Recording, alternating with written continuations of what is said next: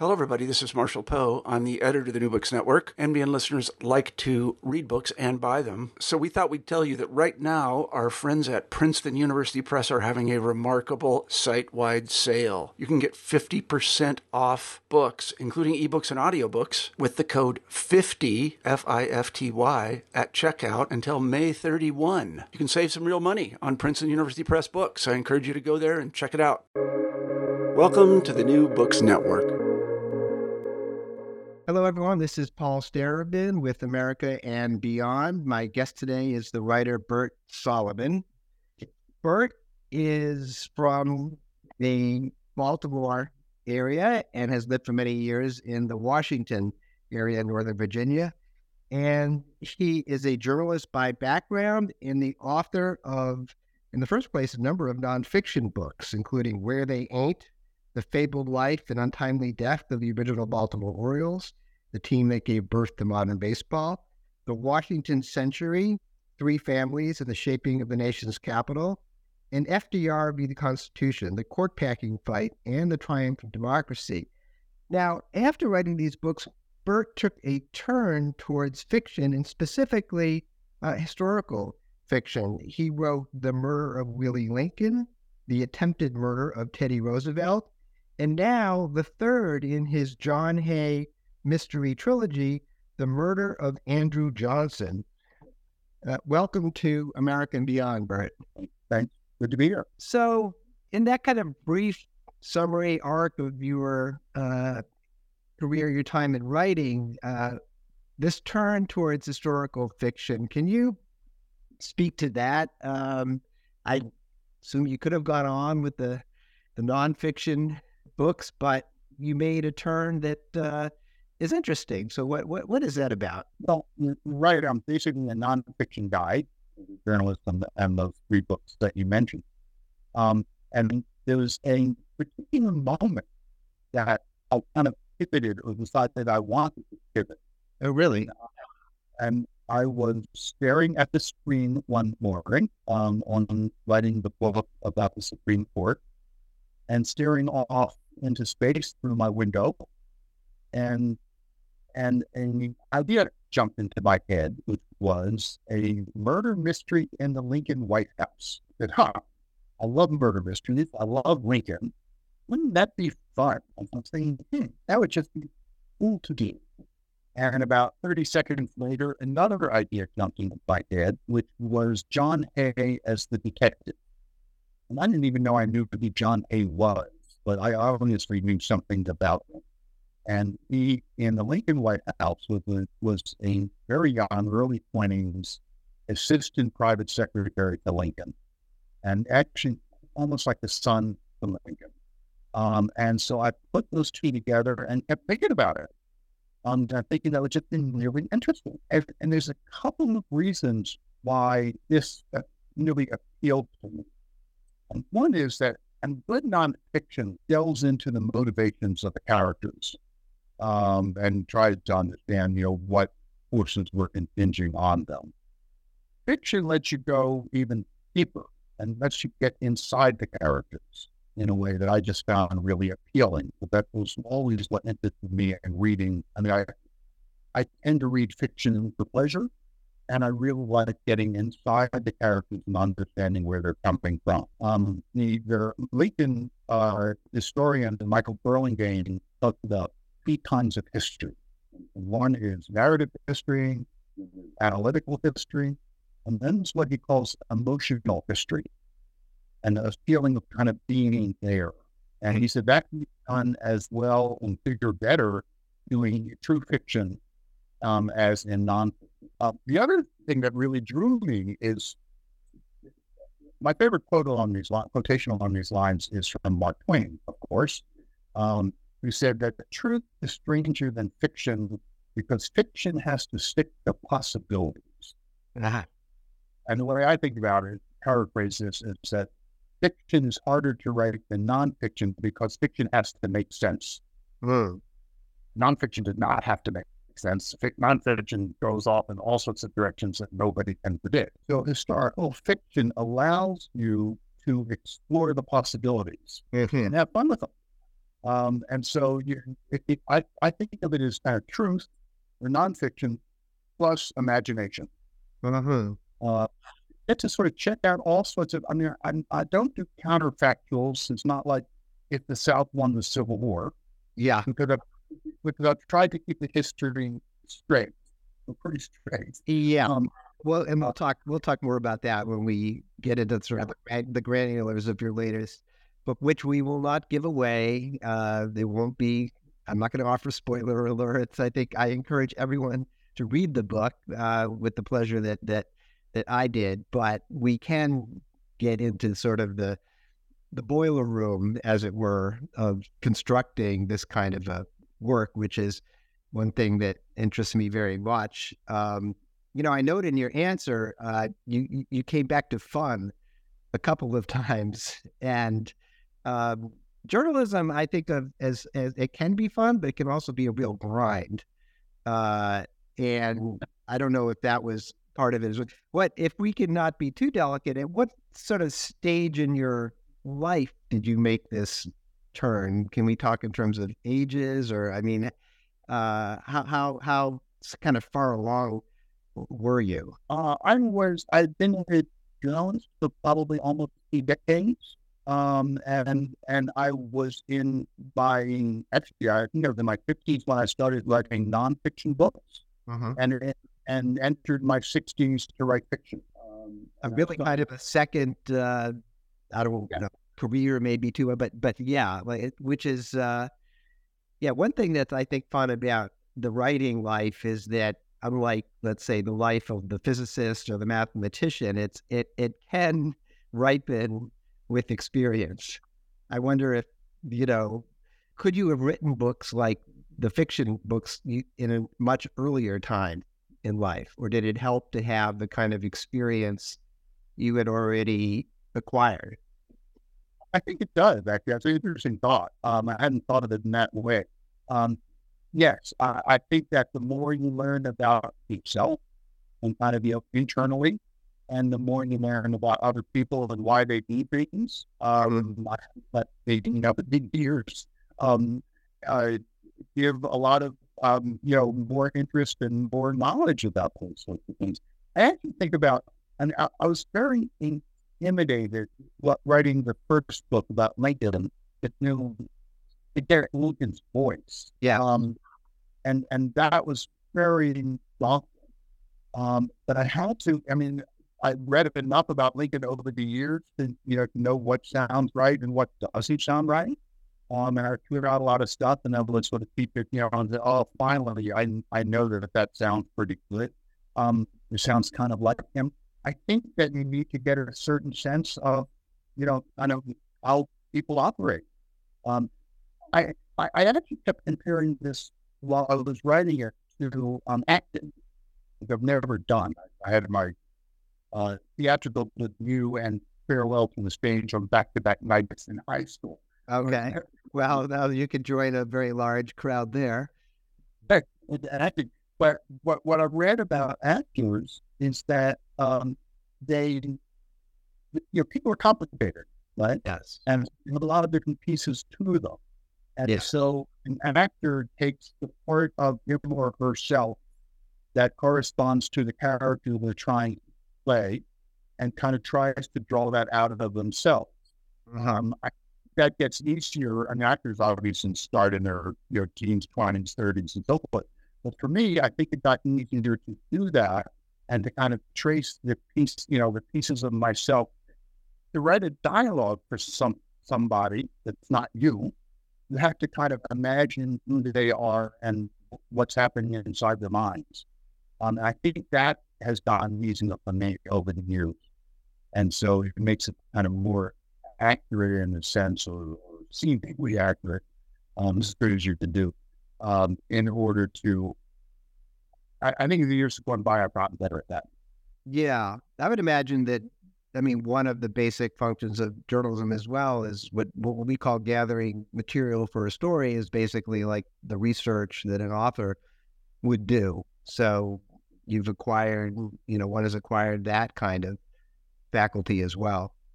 but well, I mean, journalism, good journalism, I think, if it's not opinion journalism, requires that you understand the world from different aspects, Mm-hmm. right?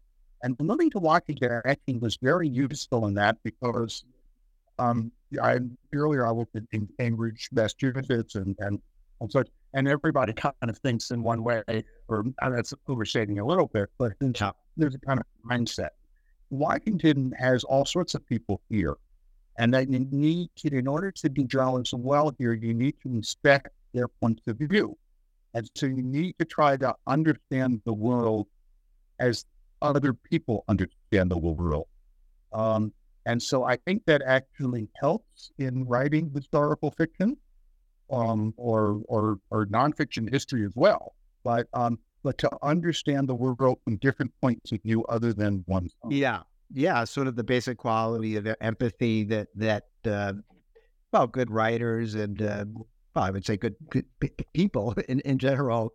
Uh, we hope we hope have uh, maybe a bit of a digression, but just a little bit on what is historical fiction. We don't need to spend a lot of time on this, but but I find myself thinking about it as well. And so in, in preparing for for our conversation and thinking about it, I pulled up something I found uh, that described historical fiction uh, as a genre that contextualizes real events through the author's lens. The best historical fiction should be entertaining and insightful, providing a so called slice of life view of an era, event, or individual.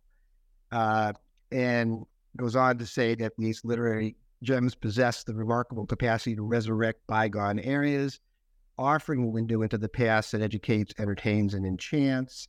The best historical fiction novels invite us to embark on a journey of discovery where fact and fiction seamlessly coalesce. And then cites as a couple of the examples. One is uh, Wolf Hall on the events of Henry VIII and England's reign, the author Hilary Mantel.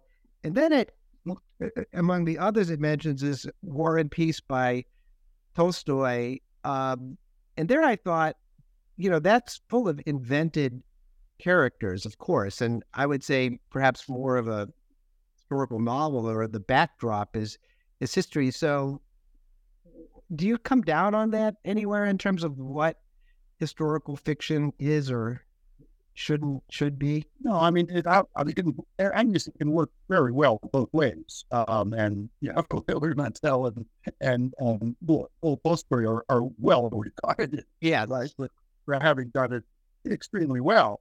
Um, um, and you know, Herman Melville, in a sense, wrote it and he made up his characters too. Um, yeah, that's interesting, right? I hadn't thought of Melville. Which Caleb Carr did it, and he had you know Teddy Roosevelt as mayor of New York, right? And so you can do it both ways. And so what I would do is, I mean, I felt most comfortable sticking as close to the facts and real characters as I could. Maybe a lack of imagination on my part, um, but I felt really comfortable doing that. And and I found the historical research really, really helpful in all sorts of ways. Um, one, it gave me it, it, it, gave me really good plot ideas. Mm-hmm. And I would do research and say, wow, I never could have thought of that. I'm sorry, but, but the real world thought of that. Um, and and the book that, that is just coming out about the murder of Andy Johnson, there are a couple of things that I learned doing the research that just wasn't mind blowing. And I figured I, I need to use those. Um, not to give too much away, but but one of them was a, uh, a uh, I found an interview with a former journalist written 30 years after Johnson's death. Um, that that said that he had his journalist had interviewed Johnson right after he left the White House in Tennessee when Johnson was strong, and he was in the tailor shop Andrew Johnson began his career before he became the 17th president following Lincoln's assassination. Um, and Johnson pointed to now the ex disgraced ex president because he had been impeached and left the office in some disgrace, pointed to a cabinet in his tailor shop and said, I have in here letters that will ruin the reputations of of Republican office holders in Washington. It's basically, oh. you know, letters that yeah. he had. Which is, wow. wow. Yeah. That's almost that's a satis- that must be a satisfying feeling to have, you know, when you're in the bowels of the research and everything, because, you know, we know that lots of times you're just sifting through stuff that doesn't really seem to pertain to much of anything. Yes. And so, I mean, that sounds, that was a great plot line um, mm-hmm. that I didn't make up, that I could expand on it and see the letters implicated and yeah. what said. Um, and so that I could add to that's on the sort of the truth plus some imagination to that. Yeah. Uh, the, the, other piece of it that I found even more amazing that was not unknown to historians, but historians have never been able to explain, was that on the day that John Wilkes Booth shot Lincoln in 1865 in Washington at Ford's Theater, that afternoon, Booth had gone to the hotel in on Pennsylvania Avenue where Andrew Johnson lived.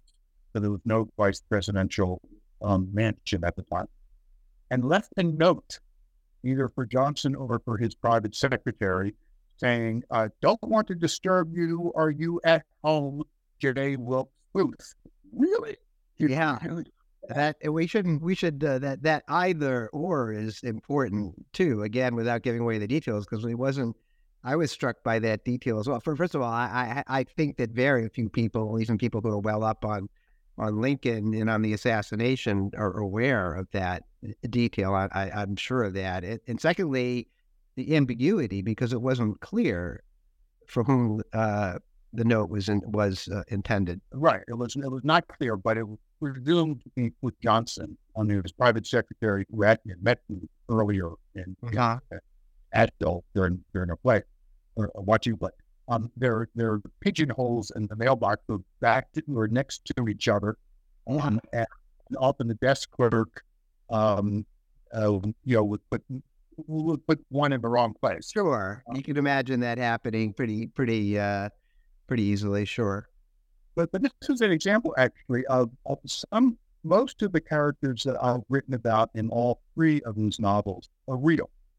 All, all of the main characters are real. I haven't made any of them up. I have made up some of the minor characters, but not including the desk clerk at the hotel. I, yeah. he's real. Yeah. Um, I mean, you know, and he testified uh, before the military commission. Um, right. And so I testimony and was able to use that as well and use him as a character. I mean, I had yeah. to make him up. Yeah. I think that's Right. You know, invented. I mean, so we're not talking about the, you know, Natasha and, and Pierre from from War and Peace. So, so it's it's different. Well, let, us turn to the the book, but first, um, let's talk a little bit about sort of the unifying character because again, you this this is a John Hay mystery the murder of Andrew Johnson, which follows uh, the first, the murder of Willie Lincoln, and the second, the attempted murder of Teddy Roosevelt. So, talk about John Hayden.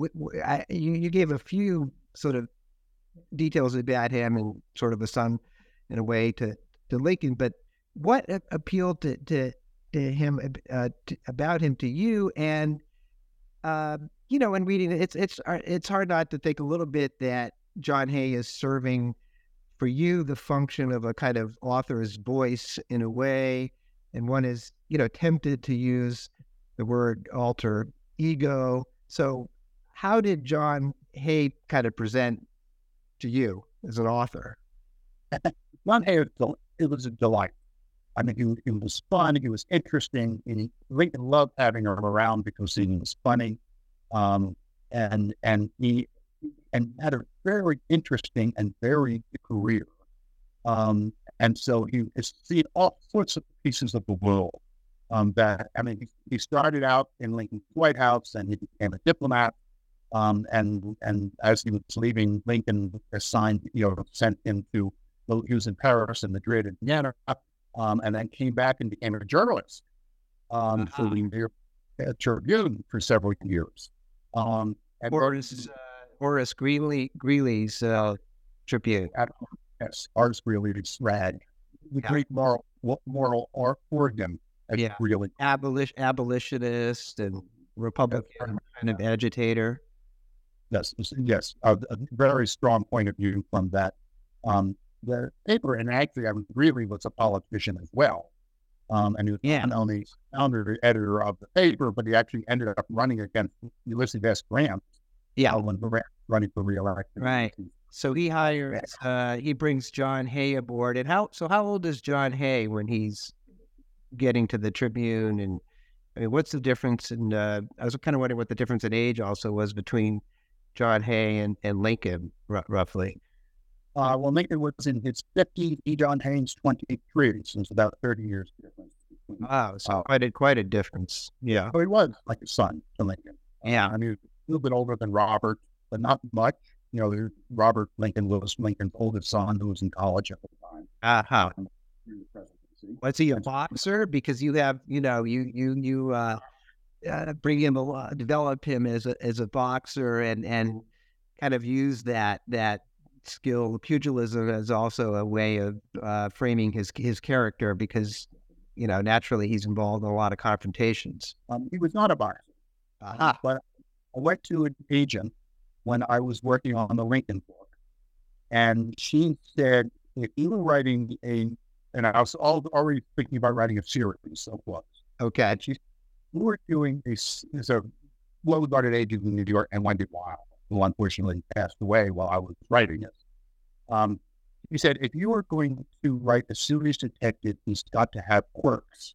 I went, he said, no, really, really. And I was thinking, I don't know, the, the Nero Wolfe mysteries, where um, his character, you know, is, is you know, 300 pounds and a brownstone in New York can raise orchids on the roof. So, you know, so when you think about the character, that's what you think about. So I spent about six months trying to think of quirks. and, and Quirks. So, you come up with? Can you give me an example of a rejected quirk? oh, but, well, let me give the ones I accepted.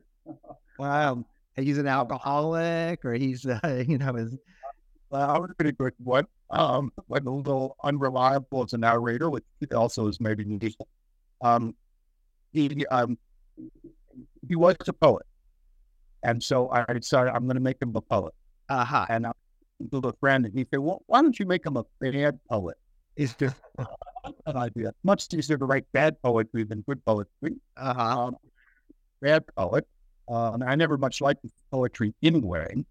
Um, and I mean, he, he wrote, he was the class poet in at Brown University. Oh, really?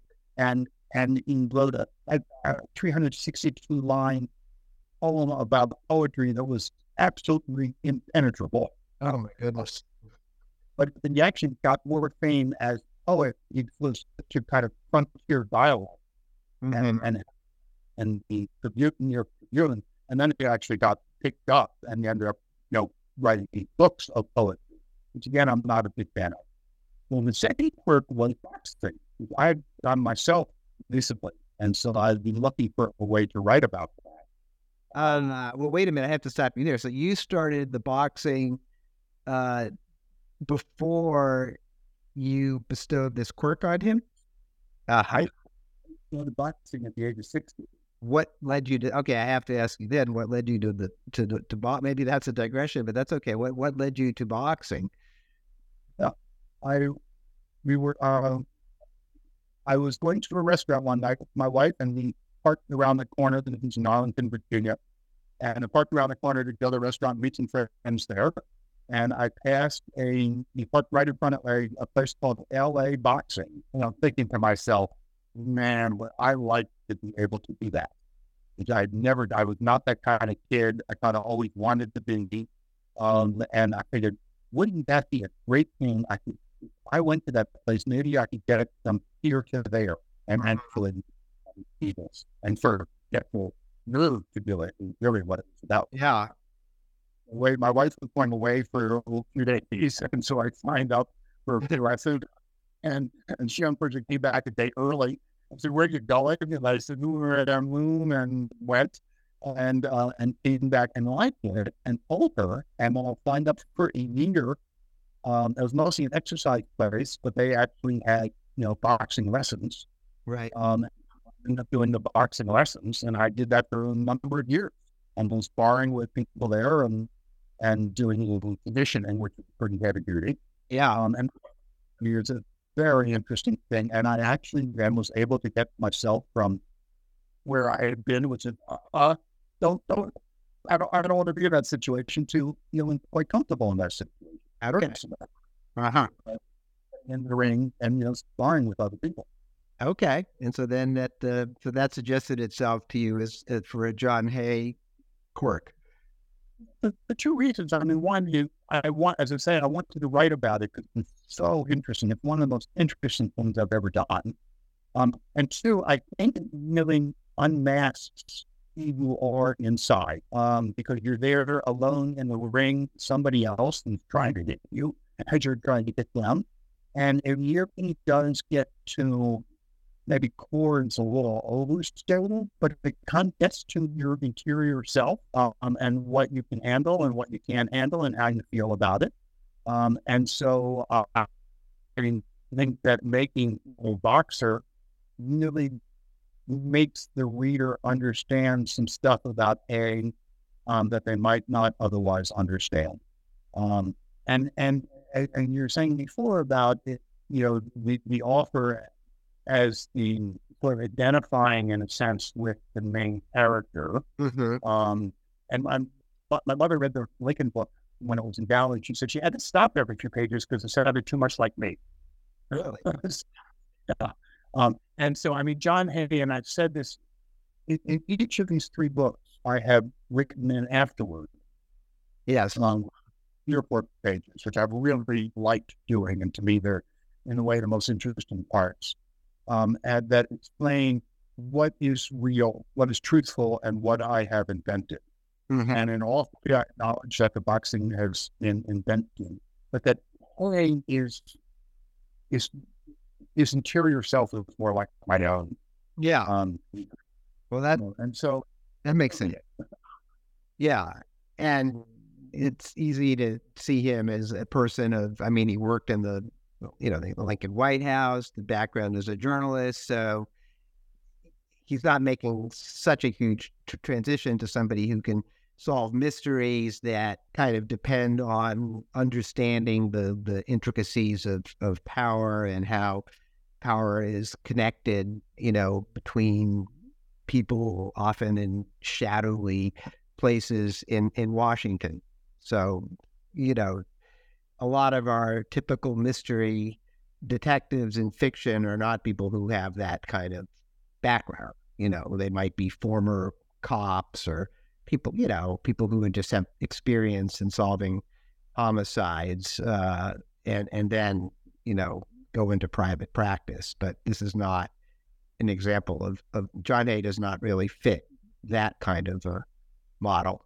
No, they're not only procedural in that sense. But I am trying to get a sense of how Washington worked at the time. I covered the White House for a number of years. Yeah. Um, and so I have a sense of how the White House operates. I've been inside it a lot. Um, not necessarily, I've never been upstairs, um, but but I've been inside it and have some sense of how people operate within the White House. It was much easier. I mean, it's a much smaller operation then um, than it than it is now. Um, and yeah, there was just no you know, the, the White House was no West Wing until uh, Theodore Roosevelt um, built it. Right. But dynamics of how things operate in Washington are very similar to what they were. I mean, the, the um, I'd say the decimal points have changed and how much money might change hands or how much money is at stake. Um, but the power dynamics have not changed very much. Um, uh, Henry Adams wrote in the 1870s, I believe, a, a novel called Democracy, which is basically a little monarch um, of you know how Washington worked then, and it feels very familiar. Um, if, if, one reads it now, it's not it's not a different world. Yeah, for better or for worse. Sorry, for, for better or for worse.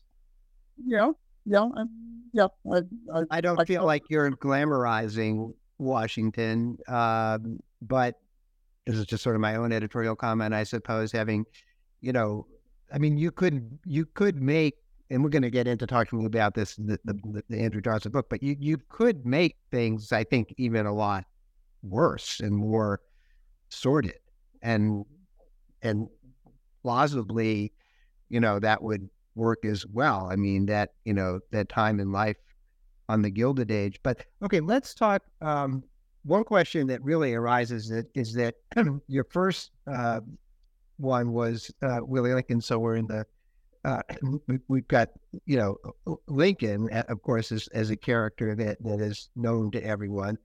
Then Teddy Roosevelt, who also is a character, kind of of mythological status in in American uh, life and in politics that people at least think they know. So it's intriguing when we get to the murder of Andrew Johnson because you know, that's more of an AP history question. Uh, who was Andrew Johnson? I mean, never mind just asking the person on the street. I don't think you're going to get, uh, uh, and I know who Andrew Johnson is, reply on that question. But even to the AP history student or the, you know, the college freshman, I mean, Andrew Johnson is an obscure figure uh, in among American presidents. So, so why Andrew Johnson and what is it about Andrew Johnson before we get more into the book that should be known? Well, he um he is less obscure whenever the subject of impeachment comes up. Ah, um, there you go. But well, why is that? Well, because he the first president to be impeached, and he was um, and so whenever impeached, just was just barely acquitted, barely acquitted, um, as has been the case recently as well, fairly acquitted. Uh-huh. And uh, and and when I was my editor at Macmillan and I was trying to think of I had a three book deal, and so we were trying to and I quarter actually, and I on his lifespan. Uh, when I was so I wrote these three books out of order, and I was trying to decide on the third book and going back and forth with my editor about the choices. And it got me about the two choices. One was Cornelius Vanderbilt, and uh-huh. one was Andrew Johnson. And but I had to have the deaths work in a way that could be kind of made into a sort of our murder mystery like novel. And and I wrote her, a, you know, two paragraphs on each one. And the last paragraph about Andrew Johnson was how he was so much like Donald Trump, that he was a demagogue, he was a bully, uh-huh. he loved, um, he loved, I mean, not, he didn't love his enemies in the way Jesus loved his enemies. He loved his enemies because he loved compiling them and having them because it showed his own worth. And she immediately said, that's the one, because then you could basically write about Donald Trump without ever mentioning his name. Um, and so that's when we that's when we decided it would be Andrew Johnson. And Andrew Johnson, because Andrew Johnson was the vice president to Lincoln. Um, Lincoln had switched vice presidents for his second term um, for just basic political electoral reasons, because this earlier vice president added nothing to the ticket. Lincoln looked like he was going to have a hard time getting reelected because the war was going badly. And Johnson was a Democrat who had been against the South seceding and had stayed in the Senate. He was the only Southern senator who stayed in the Senate after the Civil War broke out. And so, and he was supposed to be murdered the same night that um, Lincoln was and was not murdered that night for reasons that I get into in the book. Okay. Um, so he ended up being a pretty interesting character in, in that regard historically. And so that's why she said, yes, let's do it that way. Um, and if you know Biden is impeached, you know, the next yeah, Johnson will come back to the fore. Yeah, um, let's let's hope for the let's hope for the impeachment. So wait, so when you're having this conversation, where are we in Trump's presidency, more or less? Yes, we're in Trump's presidency. But okay, before though, he his before I'm sorry, but was it before the first impeachment or was it before the second impeachment? Uh, actually, I think it was. Uh, I can't recall. Actually, it was before the first impeachment. Before the first impeachment. Okay, so the yeah, so there you had your kind of parallel, and and my other observation is it might maybe it's easier to do Andrew Johnson because because he's so much less known to people that, that you can I don't know, is it more like on a blank canvas than having to do a you know, a Teddy Roosevelt, for example? I'd rather I'd, I'd rather he had been known. Um, I mean, the reason she wanted me she liked the Teddy Roosevelt idea is because Teddy Roosevelt is catnip to you know book readers. Uh, yes, I mean, very well known. So I would have preferred that he'd be well known, but the choices were, you know, the choices were what the choices were.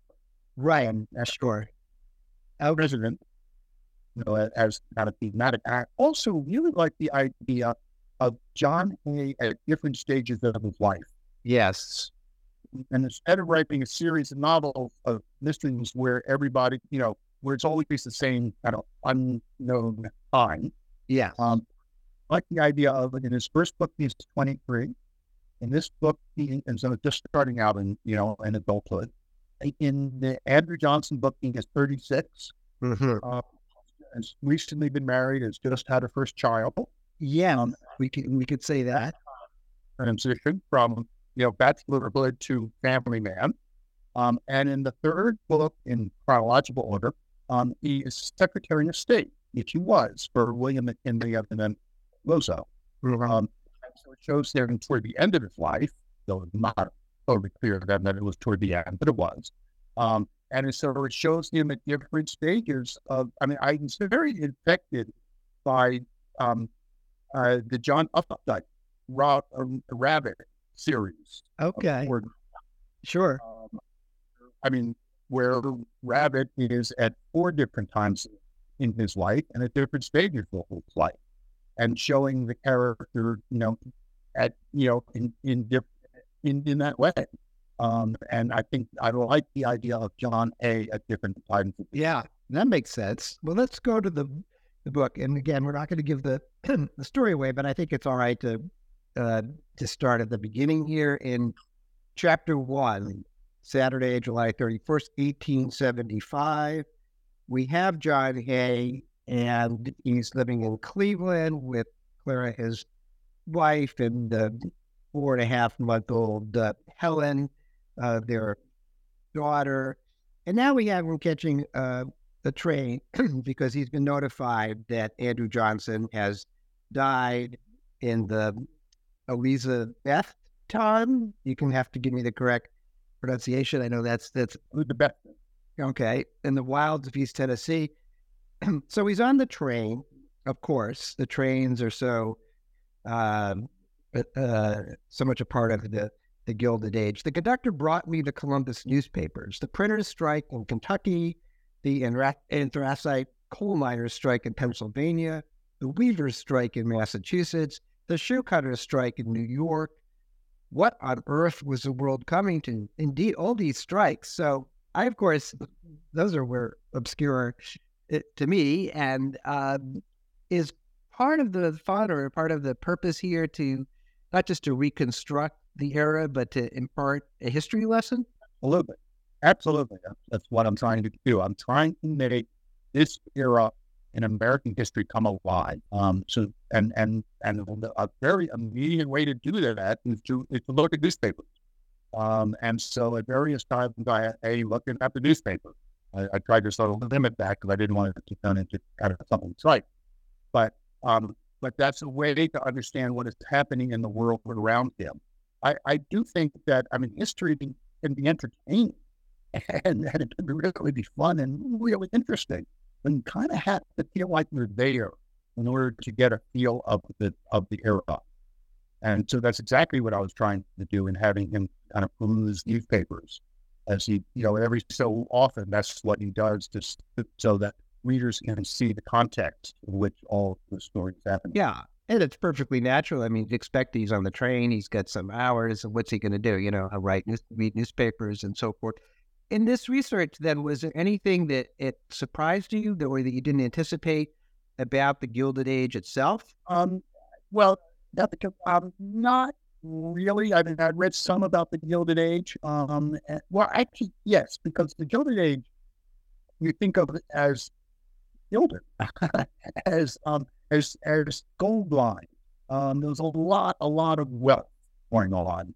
Um, you know, and and uh, Edith Wharton writes about this very well in the Age of Innocence. Um, you know, the 1870s. Yeah, and then the amount of wealth going on. But there was also a serious depression in 1873. And so there was a huge amount of what we now think of as inequality. And so there was a lot of poverty just blocks away from where there was enormous wealth. Um, and so like I went, I like to go to places to try to feel them. And in Cleveland, Euclid Avenue, which is now just sort of part of downtown and not very interesting, but it used to be the million dollar mile. Um, and it was where all the mansions were. And I went and found where John Hay's house was. Um, it was being built at the beginning of the split up when it really was being built. And but a few blocks away from there, there was serious poverty. Um, and so it was this, it, and, and that's actually what was causing all of these strikes that you were just reading about. And so the Gilded Age kind of came forth to, you know, huge um, fights, uh, physical as well as, you know, political, um, between capital and labor. And so it was, yeah. it was not the, the sort of the knowledge. It's, you know, in our 21st century, we think of the, you know, I mean, right now we have the Hollywood actors uh, and screenwriters strike. It's not quite the same thing. I think of the Gilded Age as having the, almost a physicality to it, you know, blood, sweat, and, and muscle. I mean, this this period of rapid industrialization. Right, and and real, you know, nastiness, if you will, on the part of capital. The nastiness. Um, we didn't have any safety nets. No. Um, and the you know on the feeling about oh they shouldn't be doing that is you know was less widespread than it than it might be now. Um, and so, in fact, John Hay's real life father in law was an industrialist and railroad magnate who had been bought out by Vanderbilt. Um, and um, and so, and Allan Pinkerton, the Pinkerton detectives who um, who became famous in the 1870s and 1880s for breaking up strikes, you know, had most possible. Um, he had actually done some work for John Hay's father in law at times. Mm-hmm. So I have Pinkerton as a character. Yeah. In the ebook. I'm doing some detective work for John Hay. And the eye, what was the symbol of the Pinkerton? Uh... I never sleeps. Yeah, that's great.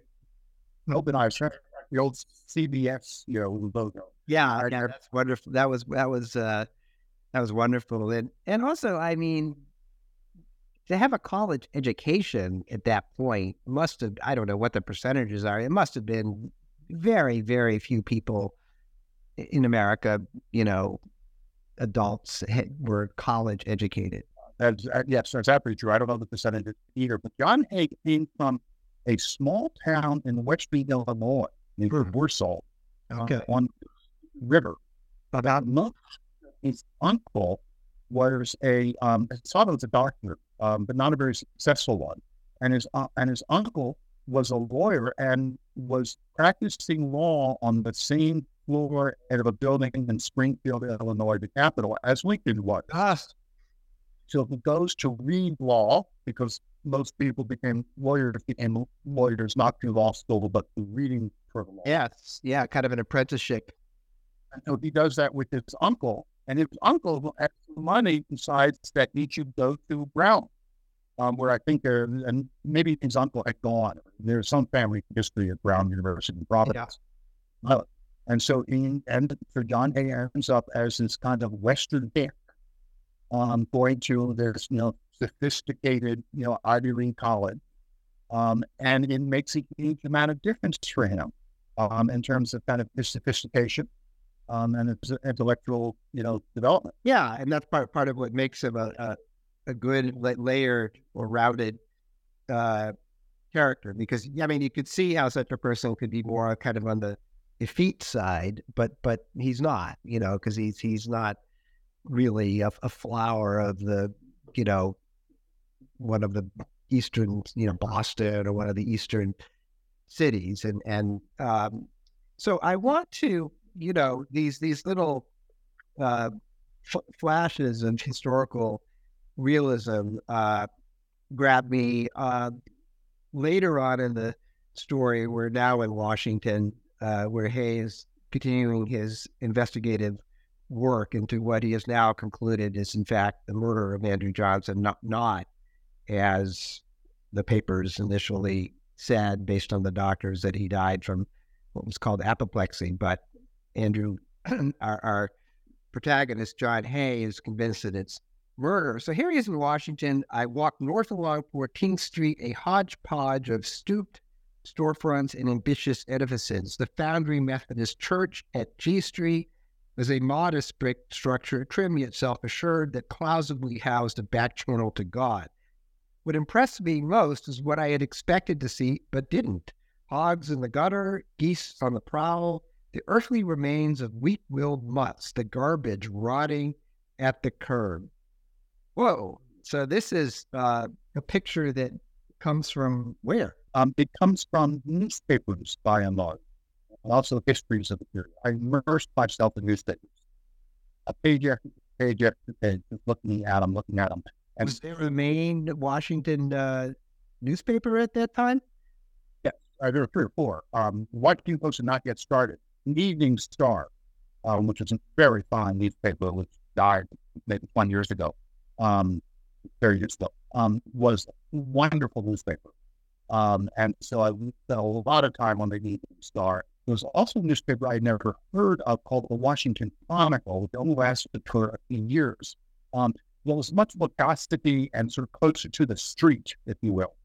And so they would have they had a column on the back page every day about all of these, you know, small events that happen. You know, um, that I mean, one of my favorite, which I include in the book, was you know a sheep wandering into a jewelry store on Pennsylvania Avenue. Um, this was true. Um, and and what had happened in Washington, there had been some guy named Boss Shepherd in in 18 in the early 1870s who had cleaned up the city. And so the description of the geese in the gutters and the mud and all yeah. things. So li- literally cleaned up yes. the city. But I, but I absolutely found those in earlier newspapers, which I found all in the Lincoln book when the Evening Star was there, not, not the Chronicle. Um, and and these things are all there. How were you able to How were you able to read the newspapers now? Where are you in the Library of Congress?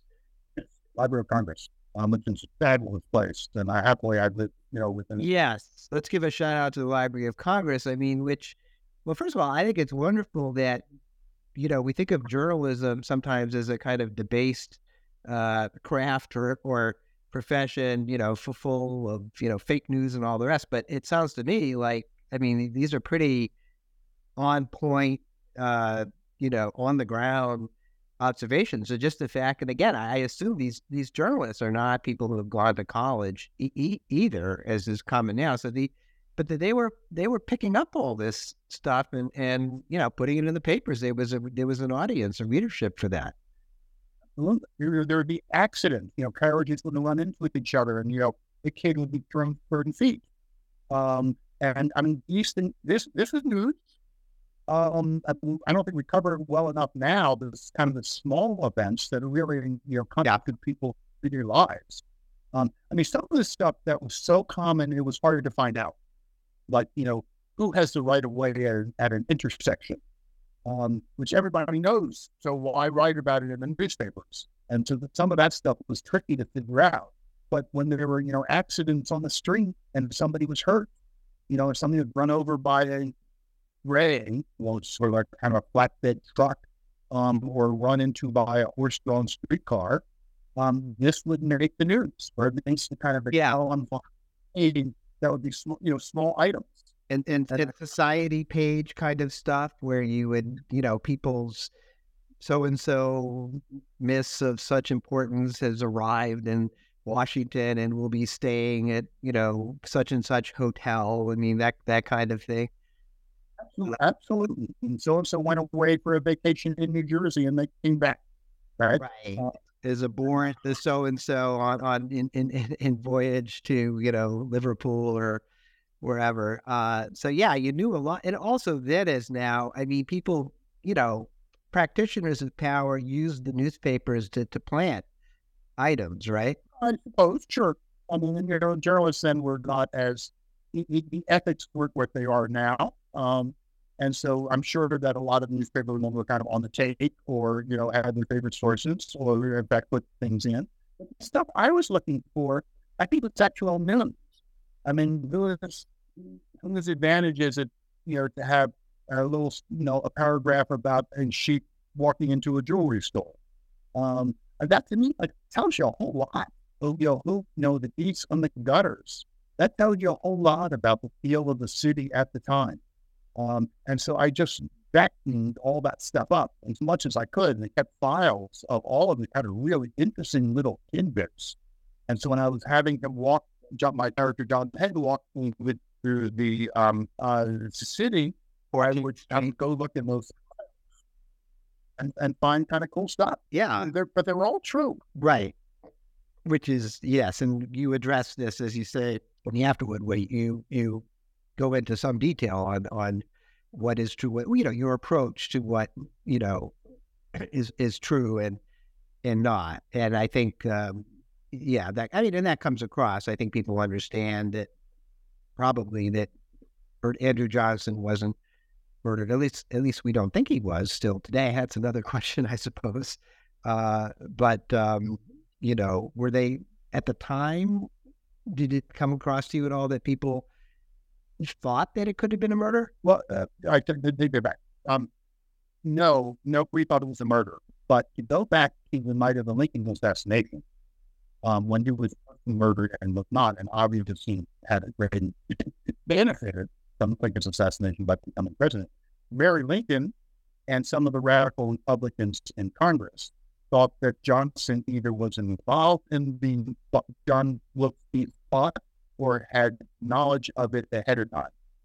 Um, and and there was in fact a House Select Committee on the assassination of President Lincoln um, that that according to very little that was in what was then the equivalent of the congressional record said that it was trying to investigate you know, high officials in government and whether they were involved, meaning Johnson.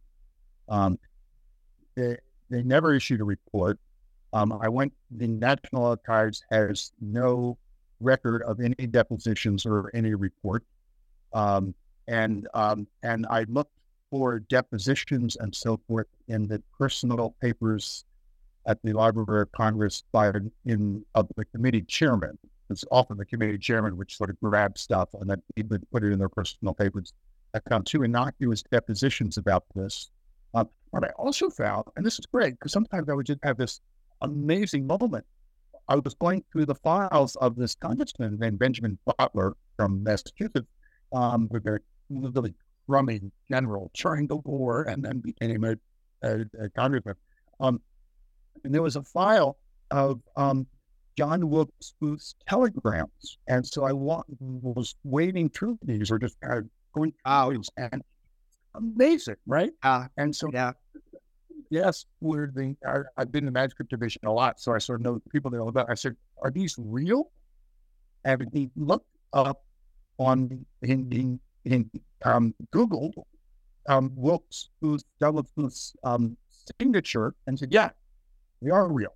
Wow. These are who's actually wrote these telegrams, you know, to give to the Western Union guy um, to, to have them sent out.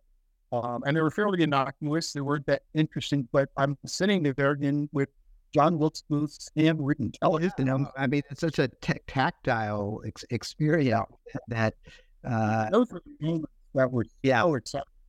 Yeah, that well, it's wonderful to have access to that, and also the the depositions and things, and um, and I'll say again, I'm not going to give away the story, but you decide on, I think, a very interesting, inspired sort of choice of, of a villain that that puts it together. But we're not going to go there. I do, however, want to end uh, a conversation on a note of final passage that, for me, was extremely evocative, and uh, as one who has uh, talking about myself and my own life, kind of patrolled the bowels of the Capitol. Here is something that uh, I did not know. So we have our John Hay inside the Capitol. He's glimpsed the peak of the Capitol dome, and now he's in the interior. Capitol's interior felt cool, disengaged from the country it governed. It's we're in August, so it must be pretty hot out there. Um, and then he's descending. The spiral stone staircase was as narrow as in a Transylvania castle. I expected to see droplets, and I did, shimmering down the walls. I found myself hurrying before the walls closed in. Below ground, daylight met its match. The pillars down here were as wide as tree trunks. Arches in the vaulted ceiling bore the Capitol's weight. I was inside the hill that held the Capitol, as if I had descended into a crypt. It smelled damp from storms long spent. The marble bathtubs in the basement hadn't changed any. A half dozen of them lined the wall, each in a cabinet of black walnut and adjoined by a toilet.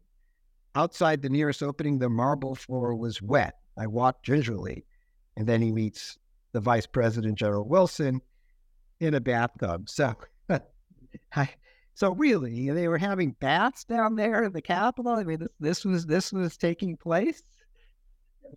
I've seen them. I've seen those bathtubs. They um, Senate there. Where I've seen them.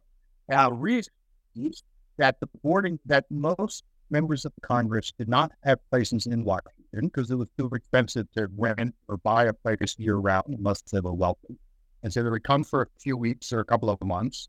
And and a lot of the boarding houses did not have um, bed or hot water. And so the congressman needed to go and get clean. Um, and they, and they have like orderlies who were, you know, scrubbing them or pouring the, you know, who got that job? Yes. Well, I mean, good work that you can get it, you know. Um, and so, yes, these are in the sub basement. And they also had um, like well, the equivalent prison cells down there where they kept, you know, very occasionally, uh, the people were jailed there for a while, um, which I have going on in my Lincoln book, which is also true.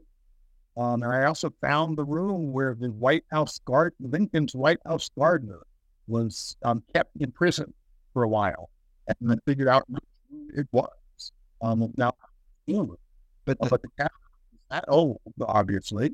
Um, and so when you could see this, you know, these things were there and they're still there. Yeah, and made out of marble, no less.